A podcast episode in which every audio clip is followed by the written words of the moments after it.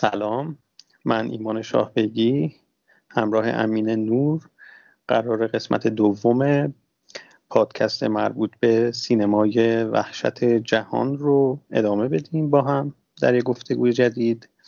همونطور که توی پادکست اول در موردش صحبت کردیم قرار ما بر اینه که تمرکزمون روی سینمای وحشت غیر از آمریکا باشه چون که توضیح دادیم در پادکست قبلی که در مورد سینمای وحشت آمریکا مستندهای زیادی ساخته شده کتاب های زیادی نوشته شده سریال های زیادی ساخته شده و برای همین ما سعی می‌کنیم به یک جنبه کمتر بحث شده در این پادکست ها صحبت بکنیم. در این پادکست درباره سینمای وحشت دوران سامت تا انتهای دهه 20 سعی می‌کنیم بحث بکنیم. همین اگر نکته داری بگو که بحث رو شروع بکنیم. نه فقط اینکه در مورد سینمای سامت به نظرم می‌تونیم از همون ادامه ادبیات که دفعه قبل بود از همونجا شروع کنیم و برسیم به خود دهه بیست. خیلی خوبه. خودت بس رو شروع بکن پس. یه نکته خیلی جالبی که من بهش پی بردم تو این چند روزی که داشتم فیلم های این دوره رو نگاه می‌کردم. دیدم خیلی چیز جالبی که هست اینکه دو نوع دو نوع نگرش بوده به سینما. یکی این نگاهی که تمام هر چیزی که حالا کارگردان یا هر کسی می‌خواسته رو تکیه کرده بوده بر یک حالا رمان یا یک چیزی بر اون اختباسی که داشته. یک نگاه این بوده فیلمایی که همشون معمولا به صورت اختباس بودن. یک نگاه دیگه نگاهی بوده که کاملا خود ساخته بوده. که خب حالا اینو حالا تو دهه 20 ما بیشتر می‌بینیم. نکته خیلی جالبی که هست اینکه از همون شاید پیدایش دهه اول سینما هم اواخر دهه اول یعنی اگه از هم اوایل یعنی قرن بیستم ما با حجم عظیمی از اختباس های متعدد از, از یک سری داستان ها هستیم. که اولی شاید داستان دکتر جکیل آقای هایت باشه. که اولین بار 1908 تو آمریکا ساخته میشه و به نوعی میشه گفت این اولین فیلم ترسناک آمریکاست. با این تفاوت که سینما آمریکا شاید تا دو دهه بعد یعنی تا Phantom of Opera که 1925 و گربه و قناری عملا فیلم ترسناکی ساخته نمیشه. یک سری حالا یک سری attempt ها هست مثل کاری که حالا گریفیث می‌کنه یا یه سری کارهای خیلی کوچولویی که تو دهه 20 میشه. مثل همین اقتباس های دیگه که از آقای هایت میشه. مثلا 1920 جان بنیمور نقشش رو بازی می‌کنه. ولی به محض اینکه 1908 این فیلم ساخته میشه ما می‌بینیم 1910 بریتانیا یه نسخه دکتر جکی با یک اسم دیگه میده بیرون. حتی دانمارک یه نسخه می‌سازه و دوباره یک سری کات ها به وجود میاد.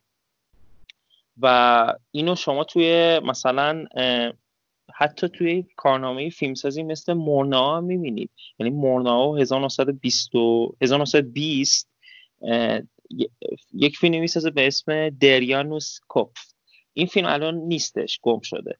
اما همون داستان آقای جکیله ولی خب یک سری عناصر رو توی داستان تغییر داده به خاطر چیز حقوقی که مالکیت مالکیت داستان دست استیونسون بوده.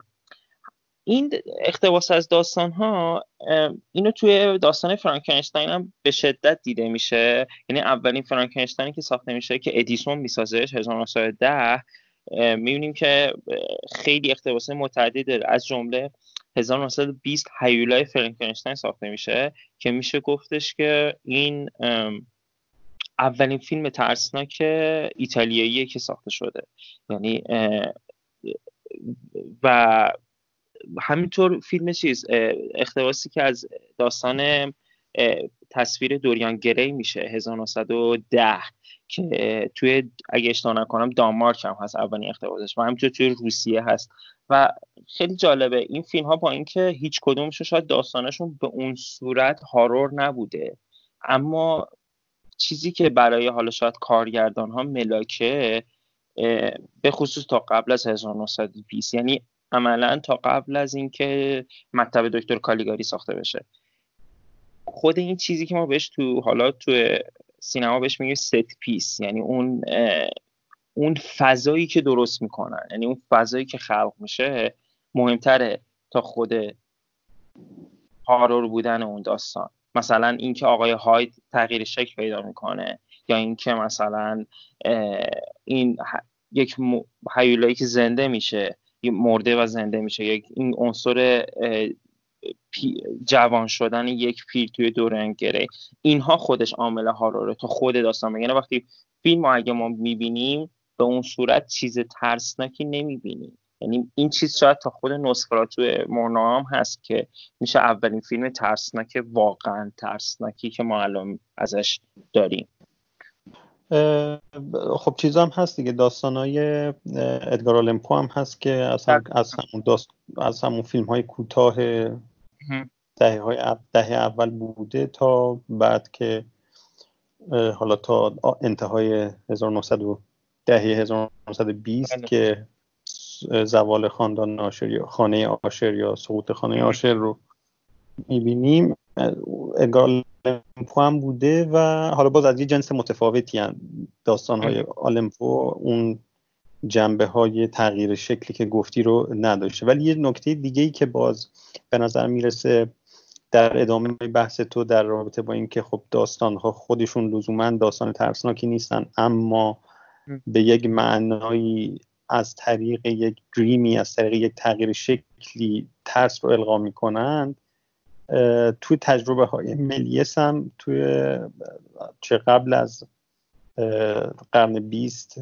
و چه بعد از قرن بیست تجربه های ملیس هم پر از همین اون بله، بله. تجربه های فیلم های چند دقیقیش پر از همین تمهیدات برای ترسوندن اون خونه هانتد کسلشون در واقع قلعه شبه بله که ازش به عنوان اولین فیلم تاریخ ترسناک تاریخ سینما یاد میشه 1896 که واقعا هم خب فیلم جالب بود.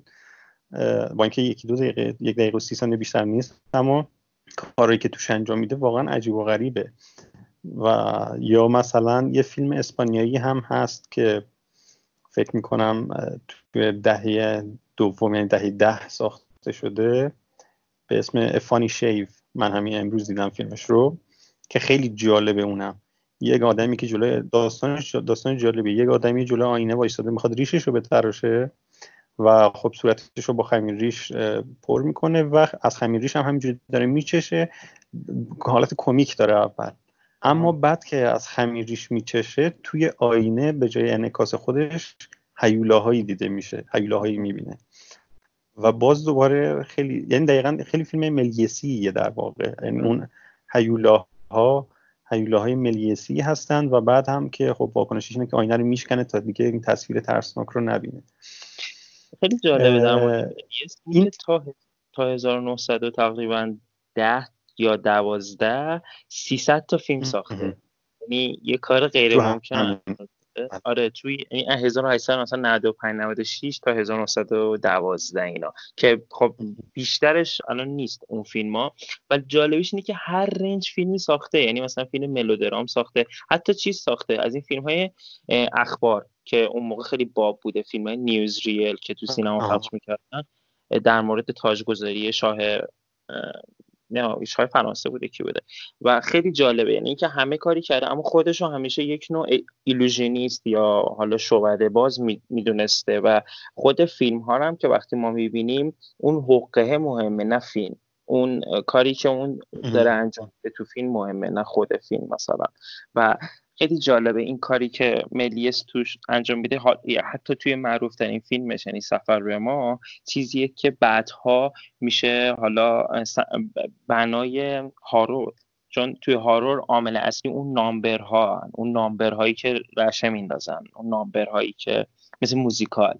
یعنی اون حالا این چیزی که میگیم به اون set piece توی فیلم ملیس هم از یه نظر خیلی خامه ولی از یه نظر میشه گفت خیلی خالصه چون کلیت فیلم اینه. یعنی در در کمال سادگی به اون چیزی که منشأ اصلی اون چیزی که ما از horror می‌خوایم میرسون می‌رسه. حالا اگه از بحث یعنی در واقع فیلم های کوتاه اگه بخوایم بیایم بیرون و حال feature film ها رو صحبت بکنیم. توی دهه ده که خب ما feature film ی رو اگه اشتباه نکنم ما نداریم همه فیلم ها فیلم های کوتاه هستن اولین فیلم بلند یا feature film ژانر ترسناک که خب اولین فیلم تاریخ سینمای ایتالیا هم ازش اسم می‌برن خب همون اینفرنوی برتولینیه که بله.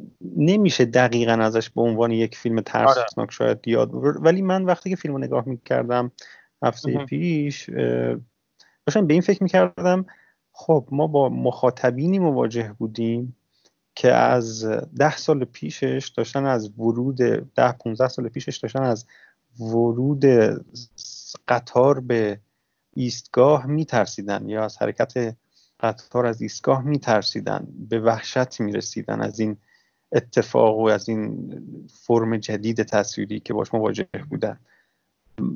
پس این در واقع دوزخ برتولینی با مجموعه صحنه هایی که داره خب جهنم رو نشون میده جهنم بله. دانته رو داره نشون میده و ویرجل که داره همراه با دانته حرکت می‌کنه از طبقات مختلف و بعضی از صحنه های فیلم خب می‌تونسته برای اون تماشاگر زمان خودش خیلی حراسناک باشه و در واقع تصویر واقعی از اون چیزی که در شاید دهه اون دهه ها از جهنم یاد می کاملا واقعیه یا اون در واقع پایان بندی که شیطان رو نشون میده که خیلی تحت تاثیر تابلوی گویا هم هست که داره یک انسان رو کله یک انسان رو می‌خوره و میجوه یا سکانس های قبلیش که در واقع یه سکانس پیش از این که یک انسان رو نشون میده که سرش رو دستش گرفته و خب کارهایی که داره تو تصاویری که تو فیلمش میده خیلی شبیه نقاشی های سمبولیستی هست خیلی شبیه همون تصاویری هست که گستاف دوره کشیده از در واقع برای دوزخ دانته. و از این نظر خب می‌تونست خیلی وحشتناک و ترسناک باشه و از این نظر می‌تونه فیلم مورد بحثی باشه در تاریخ سینمای ترسناک اروپا یا تاریخ سینمای ترسناک جهان که ما پیش از اون حتی تو آمریکا هم خب فیلم feature horror نداشتیم.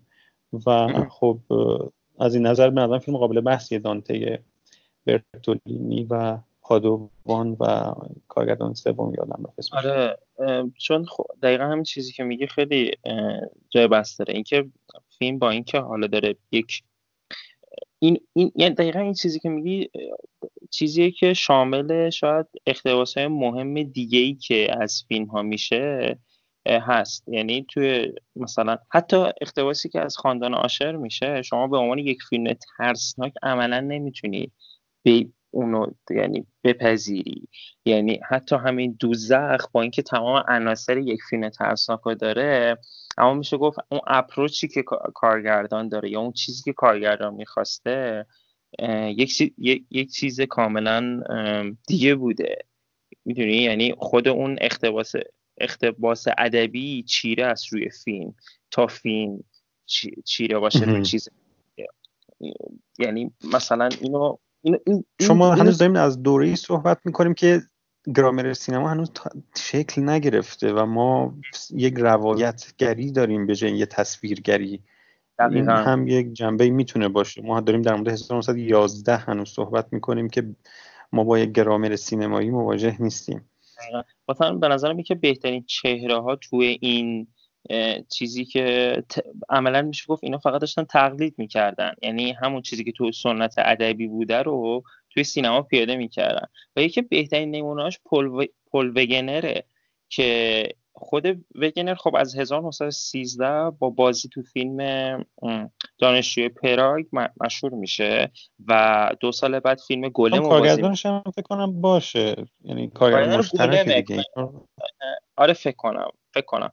ولی خب اثر مهمش که باش مشهور میشه گلمه 1915 که خودش هم بازی می‌کنه که هم البته فیلم الان نیستش. اونم جزو فیلم های نا... چیز گم شده است. ولی خیلی جالبه که گلم انقدر مشهور میشه تو آلمان و این خیلی عجیبه که یه فیلمی که عملا هم آنتی سمایته هم در مورد زشکشی یهودیه دنباله داره. دو سه تا دنباله ساخته میشه. حتی پارودی هم ساخته میشه ازش. همون نیمه دوم دهه دوم. یه سگانه است دیگه. در واقع قسمت اول دوم کوتاهن یکشون اصلا کمدیه و میاد 1920 در واقع پریکوئلش رو می‌سازه که فیلم اصلی آره. هست. دقیقا. اون فیلمی که الان ازش هست همین پیش درآمد از 1920 میگم یعنی این چیزی که در مورد وگنر هست اینو کیم نیومن هم میگه. میگه وگنر یه کسی بوده که شاید تصاویر جالبی به ما می‌داده اما از لحاظ پختگی اون پتانسیل سینمایی هنوز پیشرفتی نداشته. و حتی ما می‌بینیم بعد از 1920 دیگه عملا فقط بازیگره. یعنی دیگه کارگردان نیست. و اینو این چیزیه که حالا توی سنت آلمانی خب هستش دیگه. مثلا شما کانراد وایت به عنوان حالا مهم شاید مهمترین چهره اکسپرسیونیسمه که هم توی مطب دکتر کالیگاری هست هم توی دانش... دانشجوی پراگ نسخه 1926 هست هم توی دستان اولاک هست. و اون و خیلی جالبه که این گمان زنی شده بوده که قرار بوده نقش دراکولای بلا لوگوسی رو کانراد وایت بازی کنه. ولی خب نشده. و خیلی جالب که چقدر به اون نقش میخورده. یعنی حتی از بل... لوگوسی ممکن بود در باشه. یه بحثی که من می‌خوام انجام بدم اینجا ادامه اون بحثی که دفعه قبل کردیم که سینمای هارد چقدر تاثیر میپذیره از شرط زمانی خودش.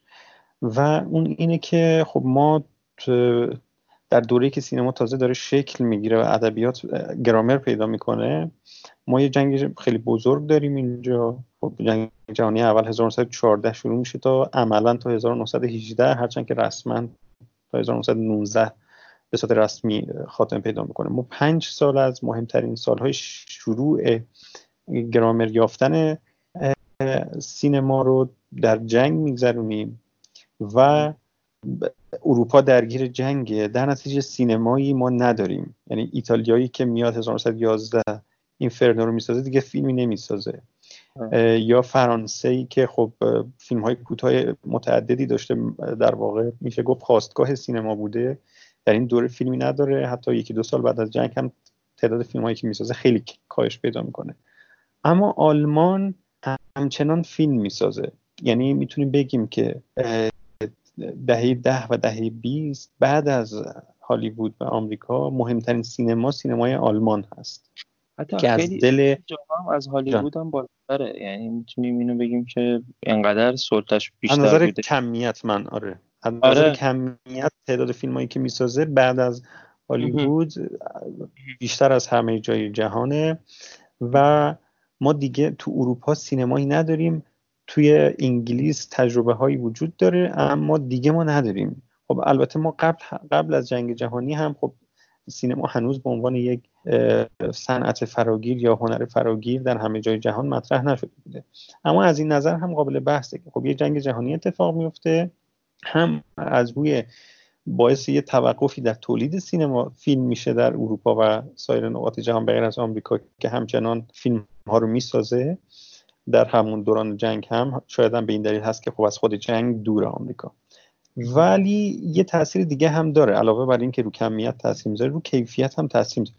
اونم کاری که با محتوا می‌کنه و تبدیل می‌کنه. برای ژانر ترسناک برای شکل ژانر ترسناک خیلی مهمه چون که تجربه جمعی جنگ و تجربه فردی جنگ فرق نمی‌کنه. هر جفتش رو برای هنرمند تبدیل می‌کنه به یک اثری که بهترین شکلش در سینمای ترسناک حالا در آلمان تحت عنوان اکسپرسیونیزم این, این رو می‌بینیم یعنی اکسپرسیونیسم فقط محدود به داستانهای ترسناک نیست اما شاید مهمترین آره. شمایل های سینمای اکسپرسیونیستی فیلم هایی هستن که ما می‌تونیم اونها رو در قالب horror بگنجونیم که خب با مطب دکتر کالیگاری شروع میشه گلم همون سال اکران میشه بعد می‌تونیم ما به مرور حالا بعضی از فیلم های دیگه که یا گم شدن یا حالا خب من ندیدم از خود مورناو ما داریم یا از رابرت وینه داریم ما نوسفراتو داریم ما که خب باز دوباره تحت تاثیر همین عنوان هست و تا 1927 که متروپولیس ساخته میشه و بعد دیگه تصویری که غیر مستقیم اکسپرسیونیسم رو سینمای آمریکا و سینمای بقیه جاها گذاشته یا حتی خود سینمای امپرسیونیسم فرانسه در زوال خانه آشه اما این این قابل بحثه به نظر من که جنگ جهانی اول چه چه می‌کنه با سینما و چه تأثیری می‌ذاره؟ و نکته که در مورد پل وگنر گفتی من احساسم اینه که ما چهار تا فیلم داریم تو این دوره یعنی از دانشجوی پراگ تا در واقع وارد در واقع اکسپرسیونیست که میشیم. یکی دانشجوی پراگ یکی Hands of Orlac یکی مطب دکتر کالیگاری و یکی گلمه. این چهار تا. من تو این چهار تو این چهار تا میشه یک تمی رو دید و اونم تم اینه که شر موجودی خارج از عامل یا agent ه یعنی evil نیروی شر یا evil force. جاییه که بر ایجنت یا عامل وارد میشه و اون رو مجبور به انجام شر می‌کنه.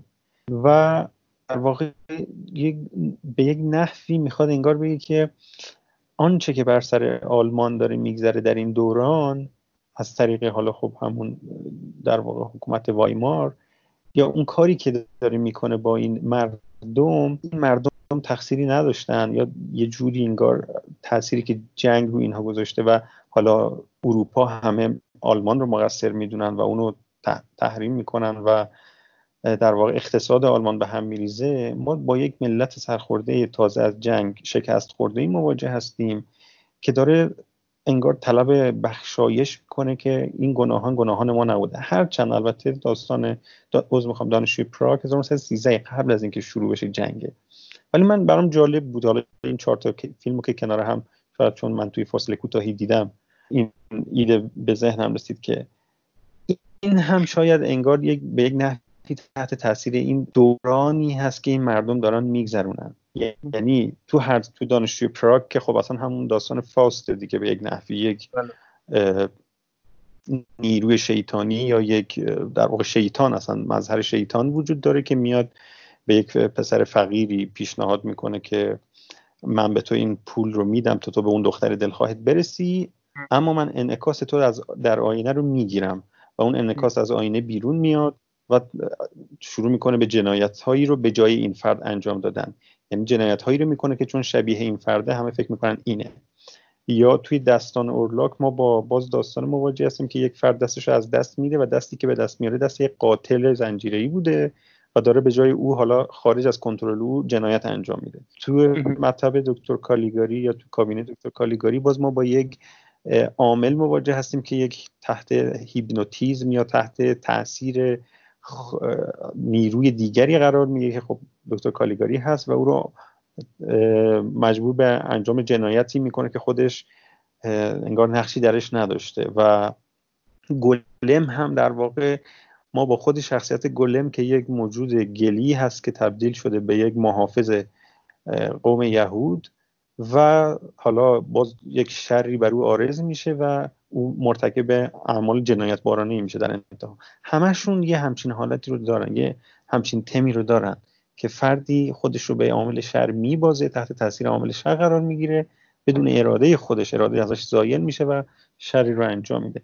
اینها در پس فیلم های اکسپرسیونیستی خصوصا حالا اگه دانشجوی پراگ رو هم بذاریم کنار در سه فیلمی که گفتم از دوران اکسپرسیونیسمی بعد از جنگ هم همشون هستن خیلی من جالبه که به نظر من تحت تاثیر جنگ جهانی اول و آلمان شکست خورده هستن. حالا این چیزی که گفته خیلی جالبه چون در مورد حالا دو تا نکته هست. یکی که تو این فیلم ها به خصوص توی دستان اورلاک و دکتر کالیگاری ما با اولین نمونه شیزوفرنی مواجهیم یعنی اولین نمونه که انسان دو شخصیتی یا این حالتی که تو توسط خودت خیانت بهت بشه.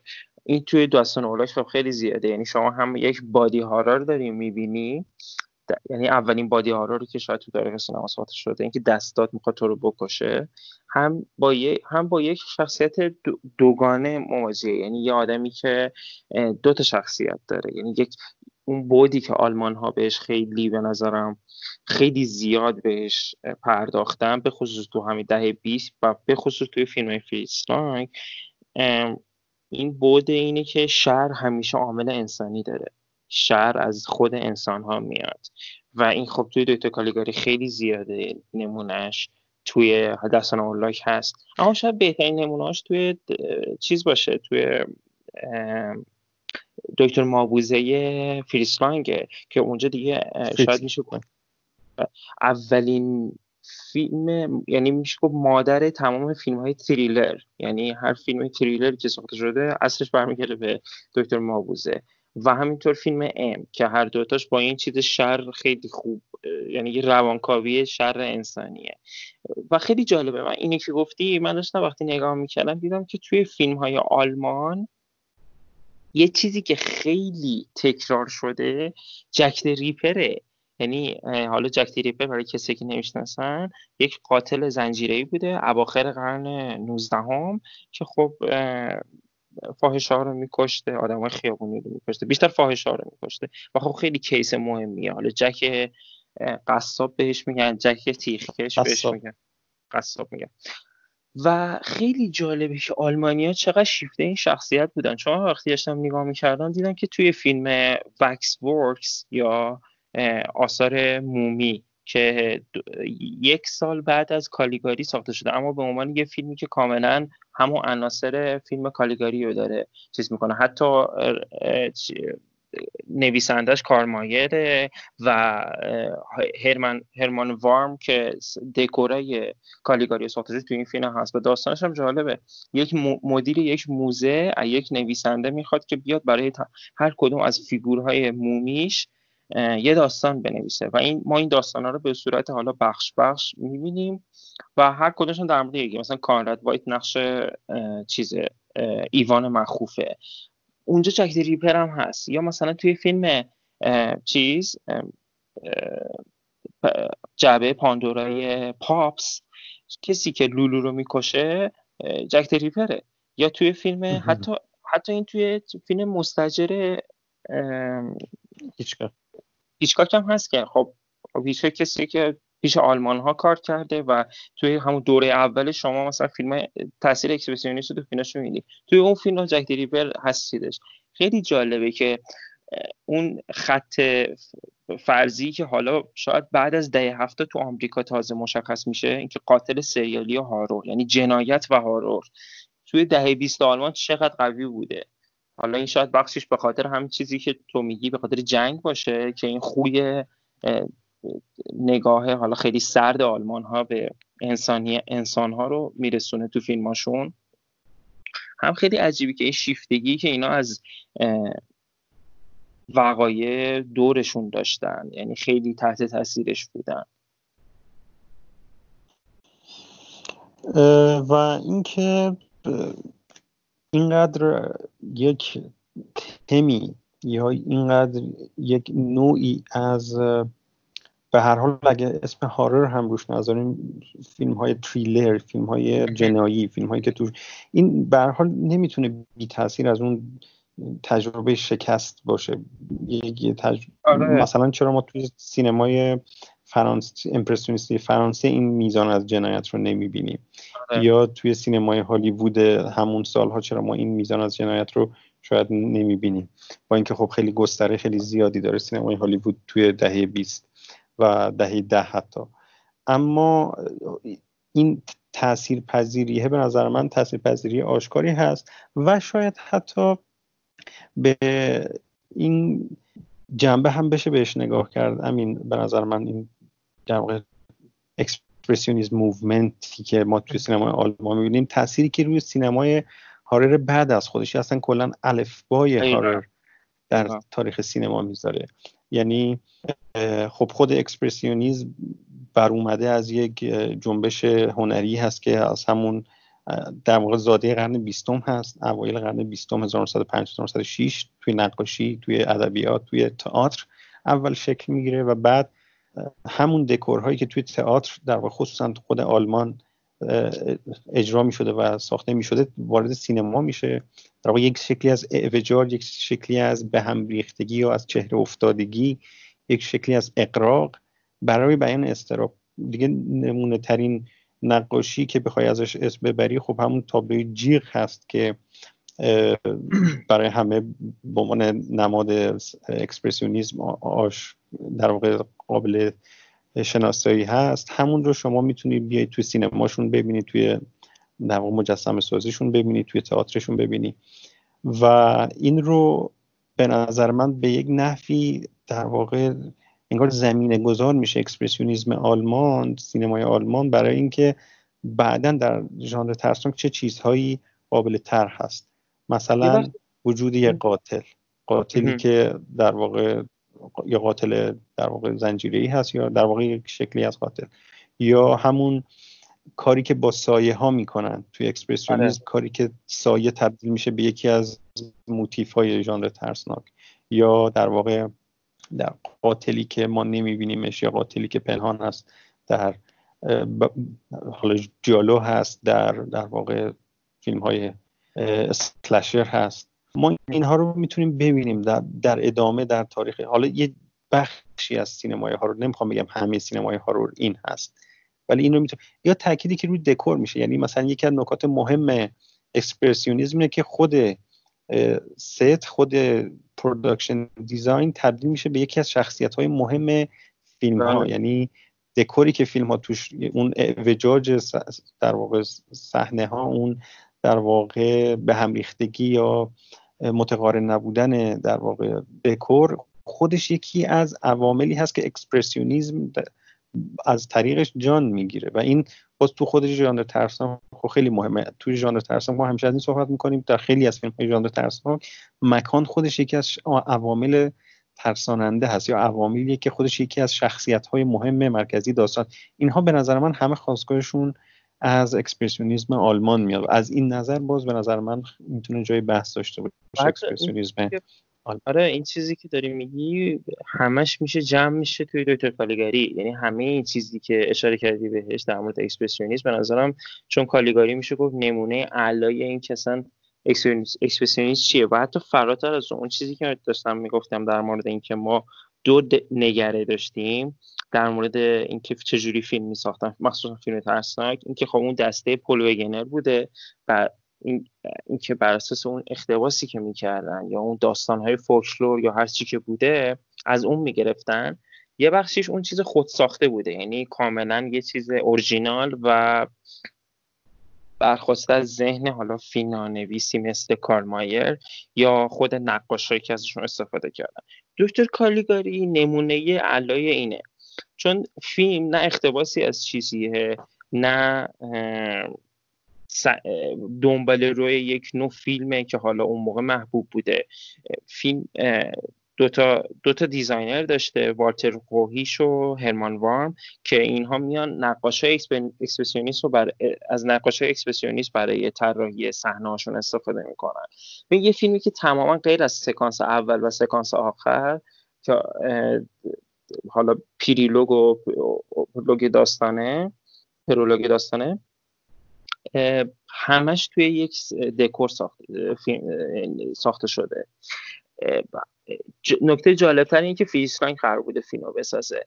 و این ایده که کل فیلم توی ذهن شخصیت باشه و ما همه اینو داریم از ذهن یک آدم حالا روانی می‌بینیم ایده فریسلانگ بوده.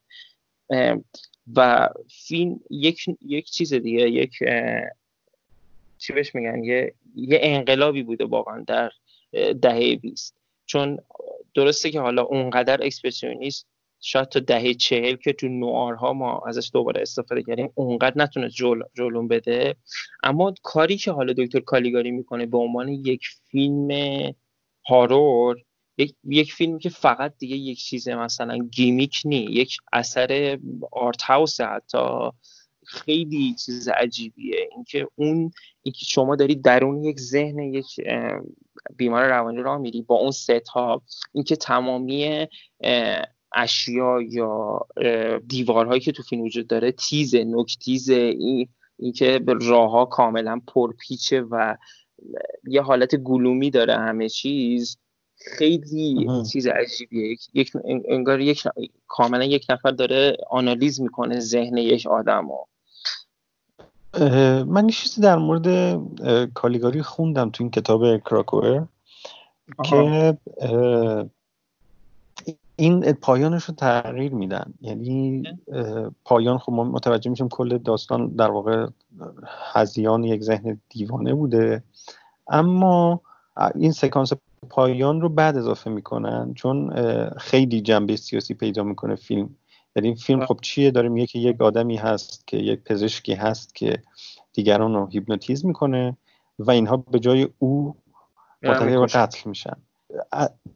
دارن میرن می‌کشن. این در واقع میگن که خب در واقع تفسیرشون این بوده که این خب منظورشون خب دولت وایمار هست که جوانان آلمان رو راهی یک جنگ از پیش باخته ورود پیدا مجبور می‌کردن و اونها به جای به عنوان دستان اورلاک حالا یا دستان این حزب یا این در واقع دولت وارد جنگ شدن و این در واقع محکوم کردن حکومت وایمار بوده به جای اینکه به جای مردم آلمان.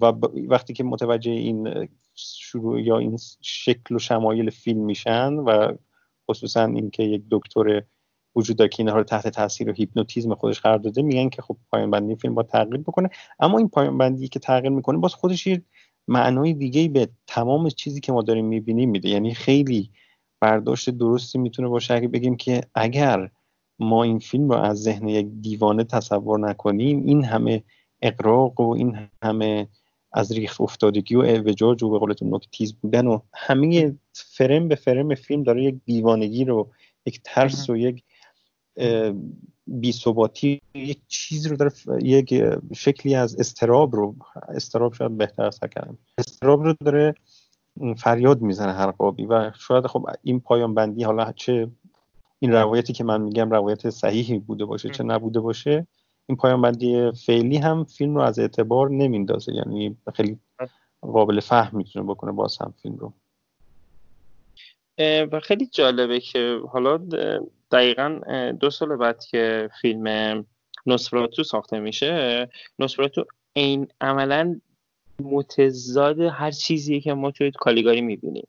یعنی برخلاف کالیگاری تمام فیلم توی لوکیشن های واقعی ساخته شده. از نور طبیعی استفاده شده.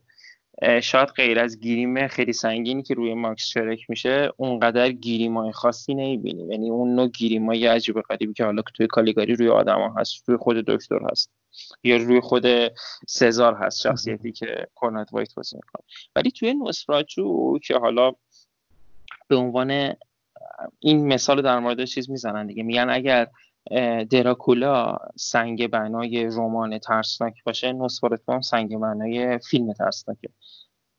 حالا چیزی که در مورد نوسفوراتو خیلی جالبه میگم این نقطه مقابل بودن چیزه. حالا شاید از قصد مناو نمی‌خواسته که تحت تاثیر قرار بگیره و به کار خودش لطمه بزنه. یه بخشیش هم اینه که خب خیلی از بخش مهمی از فیلم از فقط داستان برام استوکر نمیاد.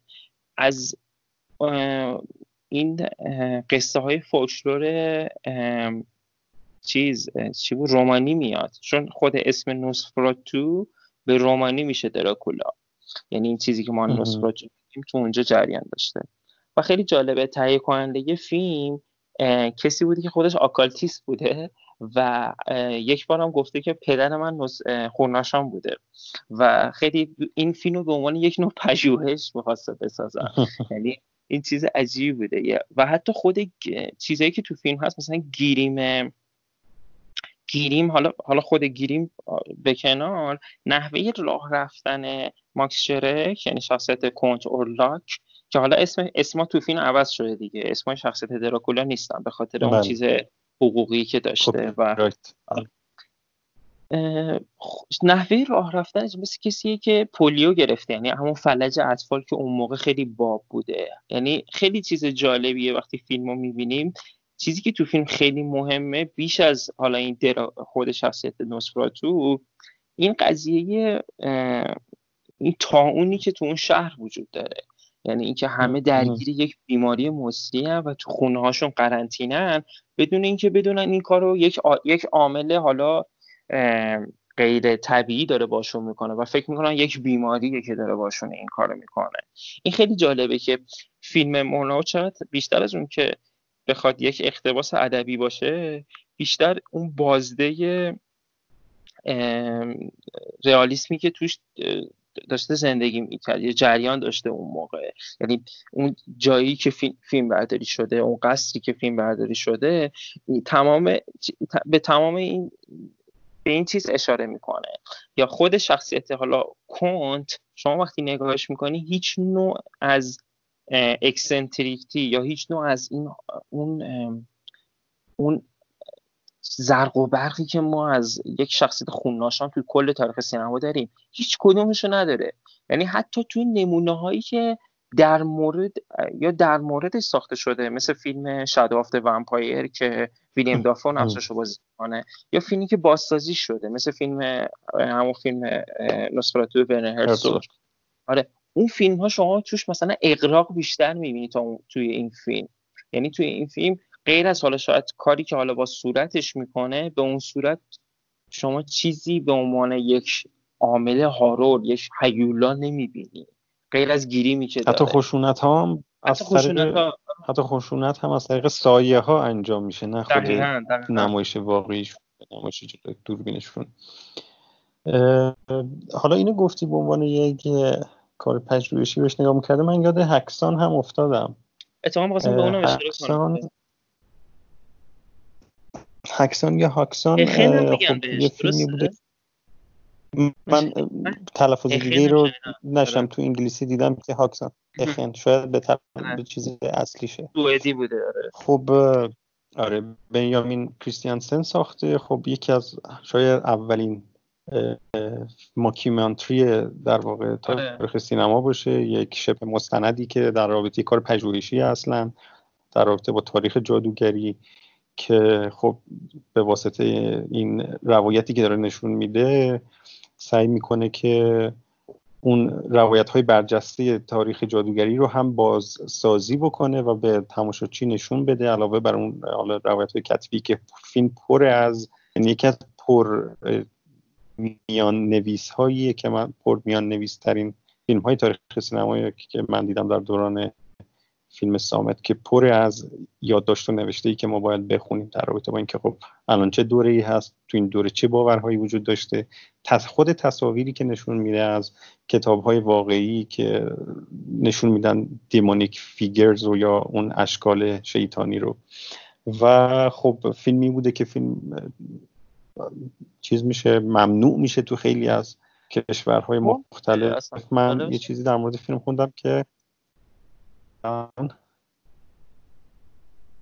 الو الو چی شد؟ هیچی فکر کردم چیزی گفتی. میگم که حتی من این روایتی در مورد تا دهش از گم شده بود. فیلم مثلا هیچ کس نمی‌دونست کجاست.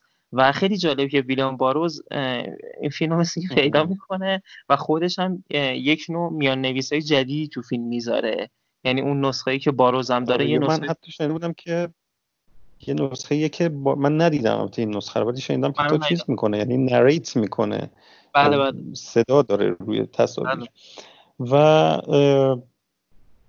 خب این هم باز به نظر من یکی از فیلم هاییه که میشه توی سینمای هارر اروپا قابل بحثه. خب هم به عنوان شکل یا ژانر متفاوتی که داره که یک شبه مستند هست ماکیمنتری هست. هم به عنوان اینکه خب فیلم بلندی هم هست فیلمیه که باز دوباره پر از چهره ها یا دیمون هایی که بعدا خب حالا توی فیلم های دیگه شاخص ژانر ترسناک ما می‌بینیم ازشون. فیلم, فیلم های دیگه حالا بغیر از آره و همین که خب گم شده بودم یکی از دلایلی که شاید کمتر در موردش بحث شده یعنی توی اون در واقع دورانی که تاریخ سینما تبدیل می‌خواد بشه به یک شکلی از بازیابی یا در نقد سینمایی قرار ازش بحث بشه ما از هکسان اسمی نمی‌بینیم یا کمتر اسمی می‌بینیم. آره با اینکه حالا خیلی لحظات غریبی داره. مثلا من یادمه خودم اولین بار که فیلم دیدم چون شما داری به عنوان یک مستند فیلم می‌بینی هیچ وقت انتظاری نداری. اینکه شخصیت از اون شخصیتی که داره دنبال کتاب ها میگردی یوهو جلو شیطان ظاهر میشه. خیلی سپاسش و خیلی جالب که نقش شیطان خود کارگردان بازی کرده. خود کارگردان بازی می‌کنه. آره. یکی از فیلم که خودت به من معرفی کرده من نشنیده بودم Page of Madness که 1926 ساخته.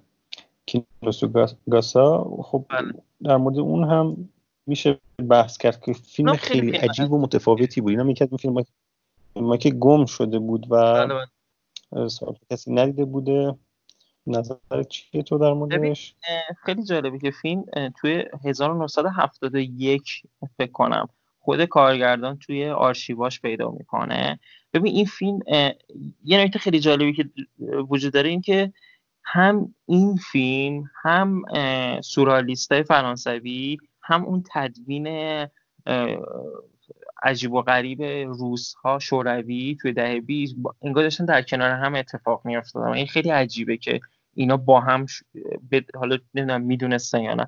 چیزی که در مورد این فیلم وجود داره این که خب دو تا از نویسنده های فیلم خیلی از یکیشون که کاواباتا است که کام نویسنده معروفیه که نوبل گرفته و اون یکی یک نویسنده خیلی معروفیه که اینا یک حلقه ای تشکیل داده بودن به عنوان یک نوع جریان آوانگارد. برای اینکه حالا فیلمسازی رو به یک نحوه دیگه ای بهش اپروش کنن و شاید این فیلم به عنوان یکی از نمونه های حالا خیلی اولیه فیلم تجربی توی ژاپنه که خب فیلم داستانش اینه. داستانش در مورد یک خدمتکار یا حالا جنیتور یک بیمارستان روانیه. که زنش اونجا خود زن, خودش به عنوان بیمار اونجا بستریه. و دخترش میاد حالا دخترش می‌خواد مثلا نامزدیشو به مادرش اعلام بکنه. چیزی که حالا ولی ما توی فیلم وجود داره دو نکته وجود داره. اینکه فیلم میان نویسی نداره. پس برای بیننده حالا اون موقع مخصوصا یک یک قطار از تصاویر فقط بوده. هیچ نوع چیزی به بیننده نمی‌داده. هیچ داده این وجود نداشت تو خود فیلم فقط تصویر محضه نکته دوم وجود این فیلم پر از فلش بکه اما فلش ها خیلی عجیب غریبن. گاه هم به عنوان حالا یه چیزی superimpose یا خیلی سریع ازش رد میشه به عنوان بدون اینکه اشاره بکنه. اما نکته که برای من برای خود من خیلی جذاب این فیلم اینی که فیلم میشه گفت فیلم horror چون مسئله فیلم جنونه. اما به صورت خیلی عجیب و غریب به این مسئله می‌پردازه. یعنی انگار می‌خواد از دید خود اون شخصیتی که اون بیماره حالا و داره این تجربه رو می‌کنه دوربین هم می‌خواد همون کارو بکنه. و اون تصاویر مثلا همون تصاویر اولیه فیلم مثلا بارون یا کاتای سریعی که می‌کنه یا دیزالوای تندی که می‌کنه همش می‌خواد ما رو آماده بکنه برای چنین دنیایی. و یا فیلم یکی از شاید مثلا با اینکه هنوز هم فیلم نادیده گرفته شده یکی از پیشروترین فیلم هایی که مثلا توی توی چیز روانشناسی وجود داره. خیلی بالا. من یه متن داشتم می‌خونم اینکه چقدر روی سایکوآنالیز نیمه دوم قرن بیستم این فیلم تاثیر گذاشته و حتی روانشناسی مدرن هم پایه‌گذاری می‌تونه بکنه این فیلم. اینقدر این چون اتمسفری که اصلا کل فیلم فیلم اتمسفر دیگه یعنی بله بله. روایت که چندان اهمیتی نداره یا قصه ای که قرار نیست خیلی پیش بره یا در واقع اهمیتش بیشتر فیلم داره اون ذات یا اون تجربه واقعی دیوانگی رو نشون میده اون حجم آدم هایی که دارن این زن رو نگاه می‌کنن یا اون در واقع همراه اون جنیتور پشت اون قفس در اون در واقع آره. سلول ها قرار گرفتن این جمعیتی که دارن با هم دیگه میدون. دیگه یا مثلا اون چیزی که برای من خیلی کریپی بود به نظر من یعنی شاید یکی از کریپی ترین فیلم هایی بود که من تو این دوران چون اسم ببرم اون ماسکایی که دارن به صورتشون می‌زنن جمعیت و در واقع یک تصویر وهم انگیزی که بعدا همین توی سینمای ترسناک ژاپن ما ازش می‌بینیم. یعنی ما توی اونی بابا مثلا استفاده از بله. همین در واقع ماسکار خیلی شبیه هم هست. من برام خیلی شبیه بوده. انگار که مثلا به یک نحوی قرار یک اوماژ باشه یک ادای دین باشه به این فیلم. ماسکی که بعدا تو اونی بابا موجود هست. این نمایش آنچه که جنون هست رو خب خیلی خوب. یعنی اگر اکسپرسیونیزم کابینه دکتر کالیگاری به یک نحو دیگری داره تجربه دیوانگی رو یا ذهن یک دیوانه نشون میده. این باز داره با از طریق یک تصاویر دیگر یا یک دنیای بصری دیگری داره همون کار رو انجام میده. هیچ شباهتی هیچ شباهتی مطلقا به اکسپرسیونیزم آلمان نداره. اما یک چیز کاملا بومی شده یک چیز اون ماسکا احساس می‌کنم خب کاملا بومی شده. اون آدم ها اون شکل مواجهشون با هم. احساس می‌کنم از این نظر شاید رویکردشون شبیه همه بدون اینکه تصاویر خیلی از هم چیزی بگن یا از شباهتی به هم داشته باشن. این شاید خود چیزی رو میرسونه چون که توی ژاپن مهمترین چیزی که همیشه توی سینمای ژاپن تو چشم می‌زنه اینه که همیشه هر چیزی که باشه فرقی نمی‌کنه. چه ژان باشه مثل وسترن یا چه نوع حالا استایل باشه همیشه بومیش می‌کنن. یعنی شما هیچ نوع دیگه اشاره یا حالا خط رابطی با اون چیزی که ازش اختراع شده تو فیلم دیگه نمی‌بینی. مثلا این ماسکا کاملا بومیه. یعنی چیزی که از تئاترشون میاد از نمایش های خیابونیشون میاد. یعنی خیلی جالبه این توی فرهنگ ژاپن که حتی توی چیز آوانگاردشون هم اینو انجام میدن. یعنی یه چیزی که توی هویتشونه. چون می‌خوایم از نظر زمانی هم مقید آره. باشیم چیزم صحبت من دو تا, دو تا فیلم دیگه به ذهنم می‌رسه. یکی خب Fall of the House of Usher ژان اپستین و یکی هم Phantom Carriage ویکتور شوسترومه که باز دوباره جفتشون از سینمای اروپای سینمای horror اروپا هستن و فیلم های جفتشون فیلم های تاثیرگذاری روی برخی خب، از گفتی Phantom Carriage یاد فیلم چیز افتادم. یه فیلمی فریتز لانگ داره تو همین دوره فکر کنم 21 ساخته اگه اشتباه نکنم. به اسم مرگ خسته Der müde Tod یا تو انگلیسی هست البته اسمش رو گذاشتن Destiny سرنوشت. خیلی این داستان این فیلم خیلی شبیه فانتوم کاریجه تو این فیلم دستنی مرگ میاد و می‌خواد یک زوج عاشق رو بکشه و حالا داستان از اونجا شروع میشه که مرگ حالا این حالا خود فیلم چیزای هارور داره یک سری المنت هارور داره و خود فانتوم کاریز هم یه جوری خیلی شبیه چه چیزیه که مرگ خودش یک ساحت واقعی داره و فیزیکی کاملا. می‌دونی؟ این خیلی عجیب بوده. توی ده بیست دو, دو جور مختلف ما اینو می‌بینیم. این چیزی که برای من جالبه اینه که خب سوئد به عنوان یک کشور خب نسبتا آرام در اون دوران که خب تجربه جنگ رو نداشته خب میاد در واقع سینماش داره شکل می‌گیره اینجا و با یه همچین تجربه بسری کاملی یعنی فیلم خیلی فیلم کاملیه از نظر گرامر تصویری. همه چیز داره یعنی داستان رو کامل روایت می‌کنه داستان داستان یک در واقع یک کالاسکرانیه که کالاسکران مرگ دیگه. در واقع مرگ جانها رو می‌گیره و این کالاسکران اینها رو سوار می‌کنه. و اینکه حالا خودش تجربه بین دنیای زندگان و دنیای مردگان رو که چطور نشون میده مجموعه ای از فضاسازی هایی که باز بعدا ما توی ژانر ترسناک می‌بینیم. شاید مشهورترین تصویرم خب همون تصویری هست که بعدا تو شاینینگ استفاده میشه دیگه. مردی که داره بله. در رو با تبر خورد می‌کنه و از اون که بتونه در واقع اهالی اتاق رو بکشه. فیلم قابل اشاره بود به نظر من. فانتوم کریجم از این نظر هم به خاطر اینکه حالا جدایی از اینکه چقدر شباهت داره یا چقدر ما می‌تونیم در ژانر horror بدونیمش اما خب فیلم تاثیرگذاری بوده یا فیلم خیلی کاملی بوده؟ در موردش یادم برگمن گفته که مثلا بله. من فیلمی که هر سال باید ببینمش یا میبینمش برای اینکه قبل از هر فیلم رو بخوام بسازم این Phantom Carriage نگاه می‌کنم. از ویکتور شوستروم هم که توی Wild Strawberries استفاده می‌کنه توت فرنگی های وحشی به عنوان بازیگر. آره خودش یه فیلم دیگه هم داره به عنوان یاقی و همسرش The Outlaw and His Wife.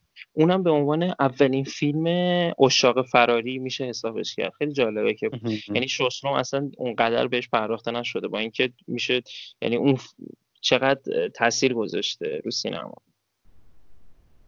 حالا فیلم چیز رو صحبت کنیم. فیلم اپستینو آره. خب فیلم فیلم عجیب و غریبی از این نظر که این فیلم خیلی شبیه فیلم از یک حیثی شبیه دکتر کالیگاریه. چون از اون فیلم هاست که فیلم گروهه. یعنی مثلا شما اپستین رو داری طراحی صحنه رو داری دستیار کارگردان بونوئل مثلا توی بازیگرا اولگانس اومده بازی کرده تو فیلم. خیلی فیلم عجیبیه. فیلم نامم با بونوئل نمیشته فکر می‌کنم. آره فکر کنم. آخرین همکاریش با بونوئل تو این فیلمه. آره. که خب اپستین اومده یک یک عنصر اصلی داستان رو تغییر داده دیگه. که توی داستان اصلی ما خواهر آشر رو داریم می‌بینیم اما تو اینجا زنه تبدیل شده به زن آشر بله. یه چیز جالبی که توی فیلم وجود داره اینه که اپستین میاد از عناصر طبیعی استفاده ماورا طبیعی می‌کنه. یعنی میشه گفتش عناصر طبیعی رو به یه چیز فنامنا بهش میده. مثلا قورباغه باد هوای به هم ریخته فوران آب. می‌دونی؟ یعنی از خود طبیعت از عناصر توی طبیعت برای ایجاد یک چیز کاملا غیر طبیعی استفاده می‌کنه تو فیلم. با حالا کارهایی که با دوربین می‌کنه مثلا با تصاویر دابل اکسپوژر عجیب که به وجود میاره همون شخصیت چیز زن. خیلی فیلم عجیب می‌کنه. مثلا سکانس رستاخیز زن خیلی فیلم خیلی برای اون موقع واقعا عجیب و غریبه. و خب خب از این نظر باز فیلم قابل بحثه که به اعتقاد من بله. خب اپستین و خب یه گروهی از 1918 تا خب همین تقریبا اواسط دهه 20 شروع می‌کنن به در واقع ساخت مجموعی از فیلم هایی که ما بهشون میگیم امپرسیونیسم جنبش امپرسیونیسم یا سینمای امپرسیونیزم فرانسه که تاکیدشون بر جنبه های بسری سینما هست بله. به جای داستان و قصه گویی و در واقع شکل زیبایی زیبا بودن یا فوتوژنی بودن در واقع تصاویر. اما اون چیزی که فیلم آشر رو کمی جدا می‌کنه من به نظرم تأثیری هست که از اکسپرسیونیسم آلمان میگه یعنی یه نقطه که شاید خیلی هم مناسب باشه به عنوان آخرین فیلم دوران سینمای horror silent یا صامت ازش بخوایم بحث بکنیم که انگار نقطه ایدئال یا اوج هم امپرسیونیزم هم اکسپرسیونیزم که تاثیرگذاری یا ادغامشون در همدیگه ما تو این فیلم می‌تونیم ببینیم. بخشی تحت تاثیر خب شاید بشه گفت تحت تاثیر حضور یا همکاری بونوئل بوده. که این جنبه های خیال انگیزی یا این جنبه های هارر رو بهش داده. چیزی که حتی شاید بشه از خود سگ آندولوسی هم به عنوان یکی از فیلم های ترسناک یاد کرد. این بله. تصاویری توش هست یا که استرس یا ترسی رو القا می‌کنه. به هر حال مهمترین تصویری که از همه از سگ آندولوسی دارن اون سکانس گذر ابر از ماه یا گذر تیغ از چشمه. که دیگه از این اسلشرتر ما نمی‌تونیم بله. اسم ببریم توی اون دوران. اما چیزی که همونطور که تو گفتی توی فیلم سقوط خانه آشر ما خیلی برامون قابل بحثه اینه که اولا هانتد هاوس هانتد هاوس رو میشه گفت به یک نحوی معرفی می‌کنه یا روش کار می‌کنه توی سینمای هارر. هم خب داره از یه اقتباس ادبی می‌کنه از یکی از مشهورترین نویسنده های هارر که ادگار آلمپو هست. و خب داستان داستانیه که کاملا یک داستان ترسناک هست دیگه. و هم اینکه اون نورپردازی هایی که ما تو امپرسیونیزم فرانسه می‌بینیم رو در کنار استفاده از مکان که توی امپرسیونیزم ما اینو نداریم. ما توی امپرسیونیزم استفاده از مکان به عنوان یک عامل روایی رو نداریم. اما توی این فیلم اپستین به در واقع تحت تاثیر از اکسپرسیونیزم آلمان.